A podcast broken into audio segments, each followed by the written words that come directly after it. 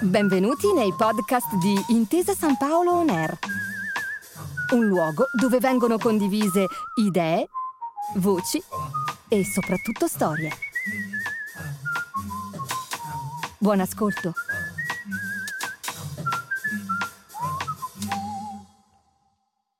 Benvenuti a Innovation Coffee il ciclo di incontri a cura di Innovation Center di Intesa San Paolo, che si occupa di indagare e scoprire nuovi modi e nuovi strumenti per costruire il futuro. Oggi con Alessio Carciofi, docente universitario, autore ed esperto di digital well-being, impareremo ad utilizzare la tecnologia in modo più equilibrato e consapevole per migliorare la qualità della nostra vita e favorire il nostro benessere fisico e mentale digital well-being o tradotto in italiano benessere digitale. Perché? Innanzitutto eh, sappiamo e, e che la nostra vita oggi eh, è, la trascorriamo per due terzi in nuovi ambienti, che questi ambienti sono la tecnologia, sono il virtuale, il digitale. Ecco, che tu ne sia consapevole o meno, la tecnologia ti insegna costantemente a comportarti in modo nuovo. Ecco, questo che cosa significa? Significa che eh, qual è l'impatto di questa tecnologia nella tua vita, nel tuo lavoro, nelle tue relazioni? Ecco, sono domande che um, a prima chito potrebbero non interessarci e invece ci interessano come, visto che eh, oggi nessuno ci sta insegnando a come vivere questa vita nel digitale. Se ci pensiamo, da bambini, quando uscivamo uh, per, prim- per, la prima volta fuori eh, di casa, i nostri genitori ci dicevano, i nostri nonni, eh, guarda, ah, guarda, stai attento a sinistra o a destra dell'incrocio o dell'attraversamento e poi attraversa la strada. Ecco, oggi nessuno ci sta uh, dicendo, specialmente ai ragazzi e quelli più piccoli, come attraversare questa strada. Questa strada che è una gran, non più una, possiamo dire una strada, anzi è una grandissima autostrada, è una grandissima via di comunicazione mh, mm, che ci permette permette di fare tantissime cose, dal lavoro, dalla scuola, uh, dall'home banking, dal mm, prenotare il viaggio, da, ecco, vivere. Non, no, non stiamo più su internet, viviamo in internet.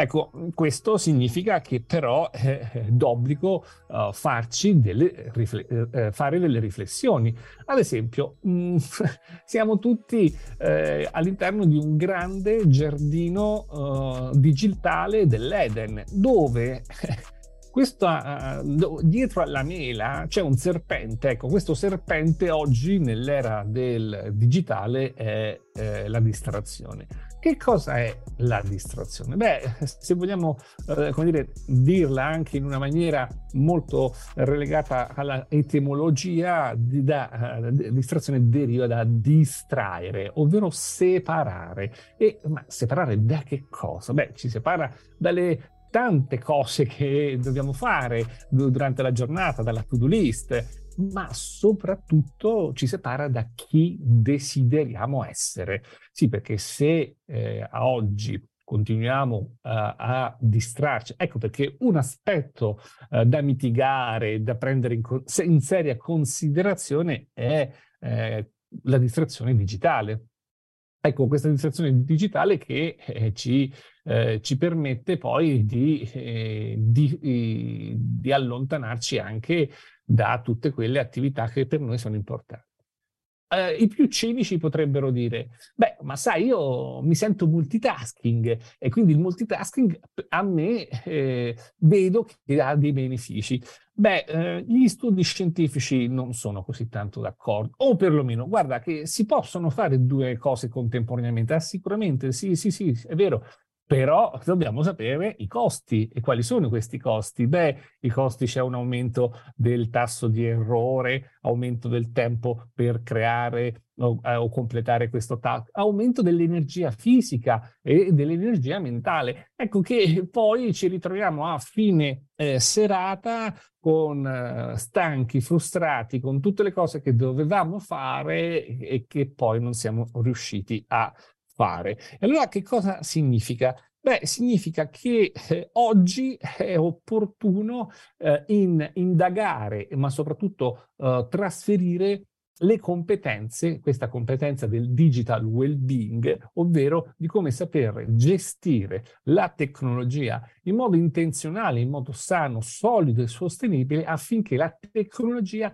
possa divenire sempre più un alleato nella mia vita, nel mio lavoro, ma anche nelle mie eh, relazioni, no? Ecco, eh, perché se no, se non mh, mm, andiamo in questa direzione, beh, ci perdiamo una grandissima opportunità, eh, quella de, ad esempio, uh, quella che ci viene fornita dall'intelligenza artificiale, e questo significa che la sfida uh, verso il futuro è, qual è? È quella di eh, rimanere uomini, ovvero rimanere, o meglio, umani, per essere rivela- eh, eh, rilevanti. Ecco, questo è il punto. Cioè, per essere eh, rilevanti dobbiamo rimanere umani. E come? E come lo facciamo? Beh, innanzitutto da, coltivando le nostre abilità umane, come l'attenzione, la creatività, la compassione, l'empatia. Ecco, sono tutte sfere che sono collegate a quelle che vengono chiamate soft skills. Certo che se oggi noi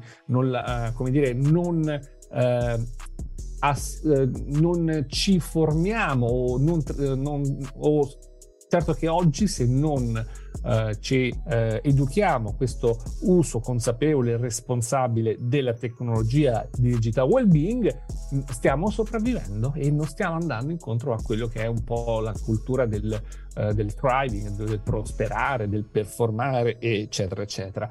E, questo è pur vero che uh, quando si dice che gli strumenti tecnologi, eh, tecnologici sono è pur vero che gli, quando si dice che gli strumenti tecnologici sono uh, servi eccellenti ma uh, pessimi padroni.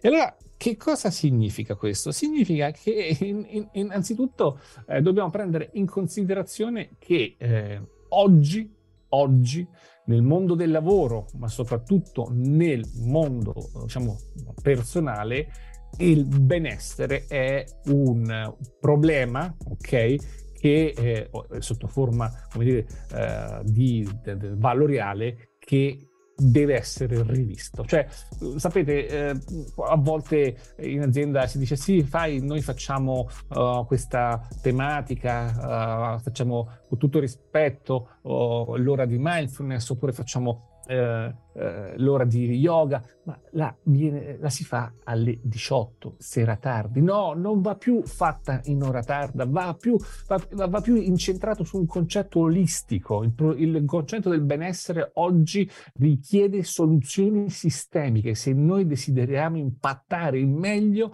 e in modo propositivo la nostra vita, ma soprattutto la vita futura, relazionale e delle società. E allora questo che cosa significa? Eh, significa che il tema del well-being oggi è un asset fondamentale, lo, oh, ce lo chiedono anche dal punto di vista, come dire, delle procedure europee sotto forma del ESG e quindi la parte social oggi è la parte del well-being. Perfetto, ma attenzione, oggi parlare di well-being senza prendere minimamente in considerazione l'impatto che ha la tecnologia all'interno del well-being è puntare il dito uh, e, uh, eh, non alla luna ma al, alla punta del, dire, del dito. Uh, quindi co- qual è il grande tema oggi? È comprendere come questa tecnologia ci sta migliorando o non migliorando. Uno dei grandi eh, costi, eh, come dire, nascosti dell'uso inconsapevole della tecnologia, abbiamo visto che possono essere il multitasking, un altro che potrebbe essere il eh, usare gli strumenti in modo non consapevole. A volte mi viene detto, uh, non so se eh, vi è familiare questa frase, quando tutto il giorno facciamo continue riunioni, continui virtual meeting e alla fine diciamo oggi ho avuto giusto il tempo di fare, eh, di andare in bagno tra una call e l'altra. Ecco, questo, il, il fatto del esserci sempre e comunque non, eh, non collima con la produttività. Non è fattore discriminante di essere produttivi. Oggi nel Future of Work, dove siamo richiamati a riscrivere i contorni del lavoro senza il dogma del timbrare il cartellino, ma del posto fisso oppure del eh, lavorare in un, un ufficio, ecco, dobbiamo vedere tre grandi aspetti e su questi tre grandi aspetti noi è obbligo una riflessione seria, eh, personale, aziendale e sociale. E quali sono questi tre grandi aspetti che sono fondamentali all'interno del digital well-being? Beh, il primo è la gestione del tempo. Ecco perché nel momento in cui noi non sappiamo più gestire il tempo, che in un tempo, che, scusate il gioco di parole, ma nel tempo del future of work si apre lo scenario del tempo asincrono e il tempo sincrono, cioè ho due modalità di interazione ad esempio le email sono delle modalità asincrone, eh, le chat oppure la, eh, invece la telefonata o quant'altro è una modalità sincrona. Però se io uso le email, che è una modalità asincrona, come fosse, come dire, una chat in real time, beh, mi sto, come dire, perdendo una grande opportunità uh, di, eh, del, della produttività. Uh, ad esempio, sovente eh, eh, vediamo delle email che ci arrivano a tutte le ore e, e, mandiamo email a tutte le ore. Ecco, il punto è, eh, man, esiste una perfetta correlazione tra uh, la, la, quantità delle volte che apriamo le email e, e, e la qualità della nostra salute mentale, ma non solo sulle mail, lo possiamo dire sui virtual meeting e sulle chatting aziendali. Ecco, questo che cosa significa? Significa che eh, ci porta poi a stare dietro alle eh, finte urgenze dell'altri e, o delle altre situazioni senza prendere in considerazione con attenzione le nostre priorità.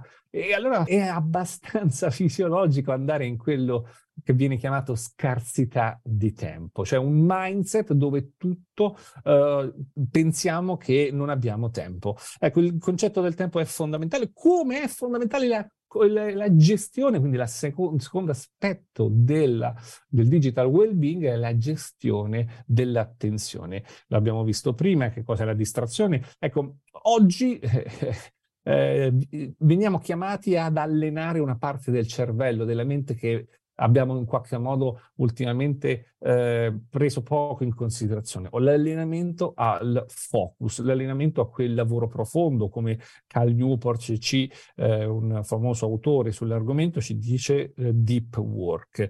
Allora questo significa che come durante la giornata abbiamo allenato ultimamente il multitasking e la distrazione, prendiamo in considerazione di eh, allenare anche per piccoli eh, momenti, ma giornalmente in modo incrementale l'attenzione. In che modo? Lavorando in modalità focus, senza distrazioni, senza cellulare nel campo visivo, eh, ma soprattutto mh, nel flusso. Ecco, e il terzo punto del digital well-being è è la gestione dell'energia. Sì, perché noi non ci rendiamo conto di, che, di quante eh, e quali sono i costi delle continue distrazioni, di questo costo dell'esserci sempre e comunque con la tecnologia. Beh, però se ci pensiamo, se noi oggi utilizziamo spesso il nostro cellulare, che cosa fa questo cellulare? È portato a scaricarsi. E che cosa, eh, che cosa facciamo noi? Beh, prontamente lo mettiamo in carica. Ecco, la stessa cosa succede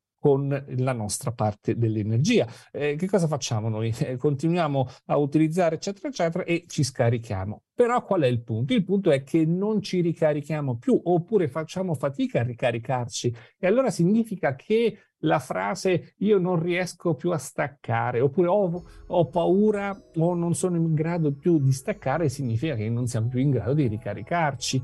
Ecco che eh, le, ad esempio il concetto, rivedere il concetto della pausa. La pausa non è qualche cosa che ci porta via, è qualche o ci fa perdere del tempo. No, attenzione, la pausa è produttiva, la pausa ci dà energia e eh, come potremmo fare una pausa tra una call e l'altra anche di 3-5 minuti, ha delle pause durante la giornata o nel weekend, ha pause come possono essere le vacanze. Ma durante eh, il giorno la, mm, dire, eh, la maggiore espressione della pausa è il sonno.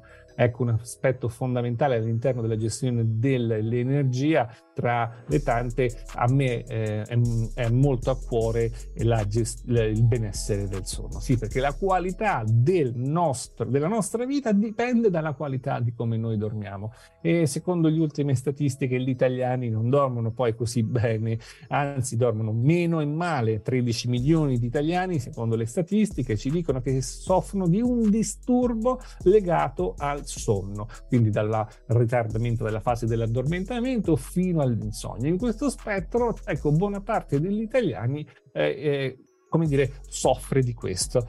Le, qual è la correlazione con la tecnologia? Beh, è molto evidente perché se noi andiamo a letto con lo smartphone e eh, ci risvegliamo e la prima cosa che facciamo con appena svegli la mattina prendere lo smartphone, beh, questo ha delle forti ricadute dal punto di vista mentale, dal punto di vista dell'energia, dal punto di vista anche dei pensieri. Ecco, quindi eh, che cosa eh, possiamo dire in conclusione? Beh, innanzitutto che ci sono eh, dei consigli da dare, dei modelli da prendere in, in seria considerazione, ma Partiamo da quello più ampio, da quello più nobile. Se noi non ci diamo dei limiti e non gestiamo oh, o individuiamo meglio delle regole eh, nei confronti della tecnologia, le farà qualcun altro. E allora non siamo più in una modalità propositiva, attiva, quella di facilitatore del cambiamento, ma siamo in una modalità passiva, quella che, dove noi subiamo e in questo modo siamo anche esposti al residuale. Quindi eh, residuale nel momento in cui andiamo a lavorare, quando abbiamo poca energia, oppure residuale nei modi delle relazioni. Eh, sì, perché se siamo sempre presenti e disponibili agli altri, eh, poi alle persone care accanto a noi eh, rimangono le briciole. Ecco, allora rivediamo insieme le nostre abitudini digitali per dare una versione migliore di noi stessi. Perché tutto questo? Beh, perché siamo veramente eh, chiamati a gestire al meglio i confini con la tecnologia, ma soprattutto uh, la, la cosa molto molto importante è rivedere le nostre abitudini. Allora significa che eh, da oggi noi possiamo migliorare, rivedere mh, mm, e soprattutto uh, cambiare le nostre piccole abitudini, queste piccole abitudini che ci danno e che ci conferiscono mh, mm, anche una nuova spinta valoriale, un nuovo imprinting, una nuova energia, ma soprattutto ci restituiscono attenzione. Sì, perché la vita è dove e come poni l'attenzione. Grazie per aver ascoltato i podcast di Intesa San Paolo On Air. Al prossimo episodio.